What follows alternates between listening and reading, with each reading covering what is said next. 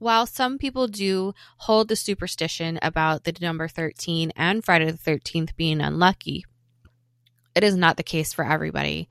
In fact, a gentleman in the 1800s, from 1827 to 1897, created a club that was entitled the 13th Club.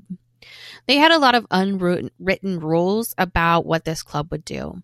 They had 13 dinner guests, and the group would dine regularly on the 13th day of the month in room 13th of their local cottage watering hole.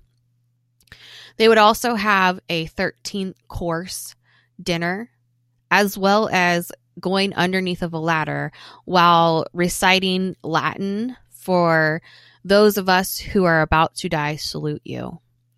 And then also, currently, we do have popular culture that kind of pokes fun at Friday the 13th being a negative thing with movies like Friday the 13th with Jason, who goes around and uh, has his day of fun when it is Friday the 13th, um, and other movies and shows and pop culture that tend to poke fun at the idea of Friday the 13th being a bad negative thing.